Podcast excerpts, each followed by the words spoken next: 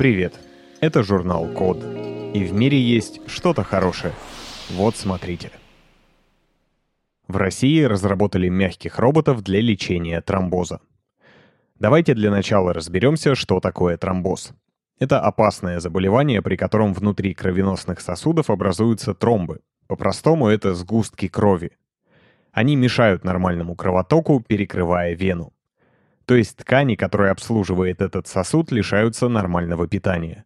Но бывает, что тромбоз приводит и к более серьезным последствиям. Инсульту или инфаркту, или закупорке легочных артерий оторвавшимся тромбом. Короче, это опасное заболевание, которое может привести к летальному исходу. Лечение обычно происходит либо с помощью специальных лекарств, которые разжижают кровь и, соответственно, тромбы – либо тромбы удаляются механическим способом с помощью специального захвата. И тот, и другой метод имеют свои недостатки. Если применять антикоагулянтные, то есть крови препараты, есть риск получить внутренние кровотечения.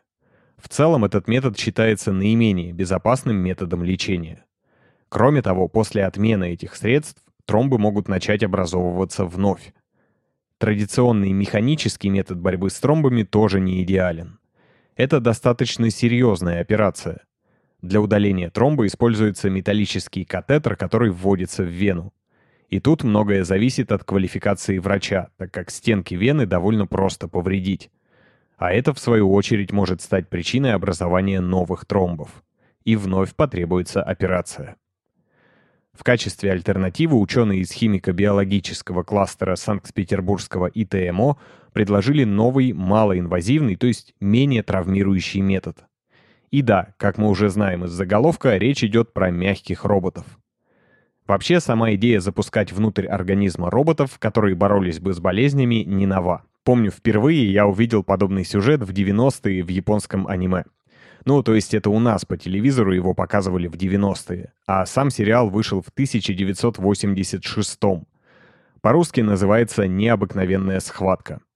Там, конечно, робот был ну очень крутой, да и вообще по человеческому телу передвигался специальный микроскопический корабль вроде космического, с ферментными пушками, лазерами и прочими плюшками. И внутри него была команда людей, уменьшенных в тысячи раз. Робот из Санкт-Петербурга, конечно, гораздо проще. По сути, это небольшой кусочек биосовместимого полимера, внутри которого находятся ферромагнитные частицы. То есть под воздействием магнитного поля робот может видоизменяться и благодаря этому передвигаться внутри вены. Ученым не сразу удалось найти подходящую форму. В итоге они остановились на спирали видной, как у водорослей спирулины. Робот крутится в потоке крови и движется вперед по принципу грибного винта. Правда, говорить о клинических испытаниях in vivo, то есть внутри организма, еще рано. Пока что все эксперименты проводились в искусственной прозрачной вене с жидкостью идентичной крови по своим физическим свойствам. С поставленной задачей робот справился, а значит разработка продолжится. И кто знает, может быть лет через 10 с помощью российских мягких роботов будут лечить и другие болезни. Максимально щадящим способом. Научили алгоритм оценивать здоровье коралловых рифов по их звукам. Ученые из Эксетерского университета в Великобритании придумали новый, более эффективный, а значит и дешевый способ следить за состоянием коралловых рифов. Но давайте для начала разберемся, что представляют из себя рифы и почему работа по их сохранению и восстановлению действительно важна. По названию можно подумать, что самое главное в коралловом рифе — это, собственно, кораллы. И отчасти так и есть. Они образуют известняковый фундамент этих удивительных природных сооружений. И даже он один способен приносить пользу. Например, в качестве естественного волнолома, защищая береговую линию от разрушительного действия волн и предотвращая эрозию. Но это, конечно, не главное. Гораздо важнее то, что коралловые рифы являются самой разнообразной биосистемой на Земле. В этом плане их можно сравнить с тропическими лесами, которые растут в соленой морской воде. Там обитает около 25% всех морских видов растений и животных. При этом их площадь не превышает 0,1% всей поверхности Мирового океана. Вы только вдумайтесь. Все коралловые рифы на Земле занимают площадь чуть меньше Италии, но при этом дают приют четверти всех морских и океанических видов. То есть по сравнению с этими цветущими подводными садами остальной океан практически безжизненная пустыня. При этом рифы — это очень хрупкая экосистема. Сильные штормы, загрязнение воды и даже, казалось бы, незначительное повышение температуры воды легко могут разрушить тонкий баланс. Ученые считают, что повышение температуры воды всего на 2 градуса Цельсия практически гарантированно убьет все рифы на нашей планете. Казалось бы, что такое 2 градуса? Какой-то пустяк. Но вспомните, насколько хуже вы чувствуете себя, когда болеете, и термометр показывает 38,6. В общем, сохранять и восстанавливать рифы важно. Об одном из методов восстановления, кстати, мы уже писали. Ученые из Саудовской Аравии придумали печатать на 3D-принтере специальную подложку из карбоната кальция, на которой кораллы растут быстрее, чем на бетонных блоках, с помощью которых обычно восстанавливают рифы. Так вот, важная часть работы по сохранению рифов — мониторинг их состояния. Есть несколько способов это делать. Например, можно контролировать здоровье кораллов визуально. Если они обесцвечиваются, это плохой знак. Но для этого нужно либо много фото или видеокамер, или отправлять к рифу профессиональных и специально обученных водолазов, чтобы они сами оценивали состояние морских джунглей. Естественно, это очень трудозатратно, а значит и дорого. Но есть и другой способ. Вместо того, чтобы мониторить состояние самих кораллов, можно следить за тем, как чувствуют себя другие обитатели рифа — рыбы, ракообразные и прочие животные. Причем делать это с помощью звука. Дело в том, что здоровые и больные рифы звучат по-разному. Плюс такого метода в том, что на довольно большой участок достаточно установить всего один подводный микрофон, или гидрофон.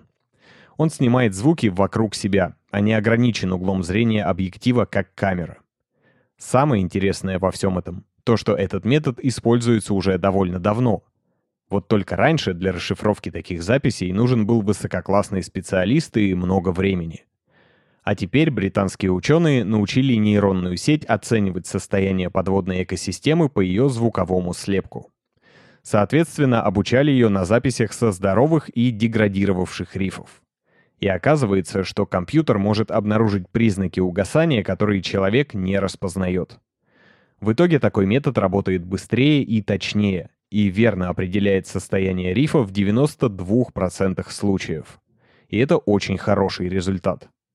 Что ж, будем надеяться, что в скором времени мы сможем не только эффективно отслеживать изменения в здоровье коралловых рифов, но и научимся эффективно их лечить. Все-таки было бы очень жаль лишиться такой красоты. Научились печатать объекты с помощью ультразвука. Еще одна крутая новость про звук, на этот раз из Канады. Исследователи из университета Конкордия придумали новый способ 3D-печати с помощью ультразвука.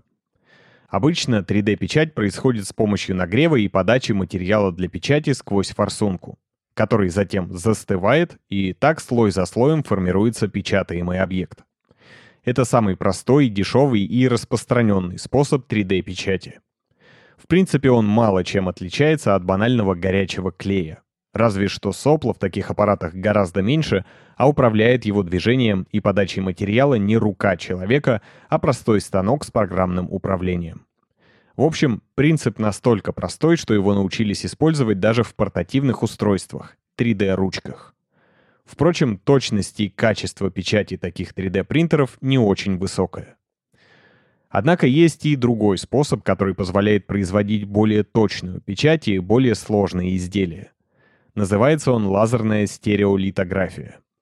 В более простом методе послойного наплавления материал изначально твердый, и расплавляется непосредственно в момент нанесения очередного слоя на будущую деталь. Для лазерной литографии, наоборот, нужен жидкий материал — специальная фотополимерная смола. То есть в процессе производства детали свет от лазера фокусируется в нужных точках ванны, заполненной жидкой смолой. Но базовый принцип остается тем же самым. Деталь производится послойно.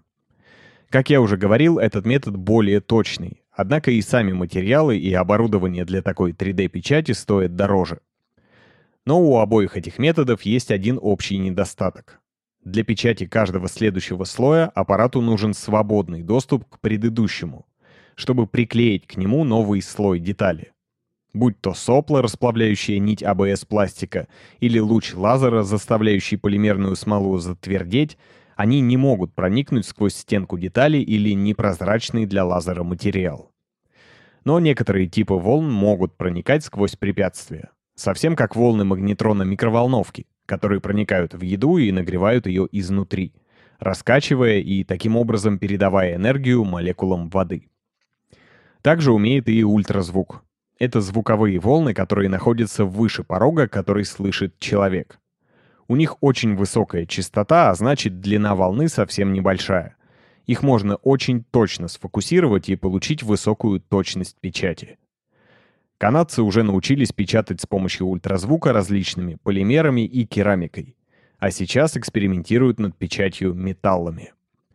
И это действительно новое слово в 3D-печати, потому что теперь ничто не мешает печатать объект внутри другого объекта. То есть, по идее, для ремонта какого-нибудь сложного механизма больше не нужно его разбирать, и это поможет сэкономить кучу времени и ресурсов.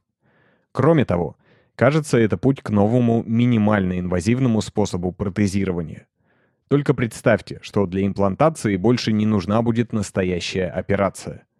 Достаточно будет просто сделать инъекцию специального бионейтрального материала для 3D-печати и сформировать требуемый имплант прямо внутри тела пациента. Ну круто же!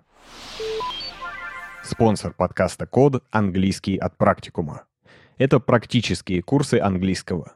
Недавно там запустился курс для айтишников, который поможет, например, проходить собеседование или общаться с коллегами на созвонах.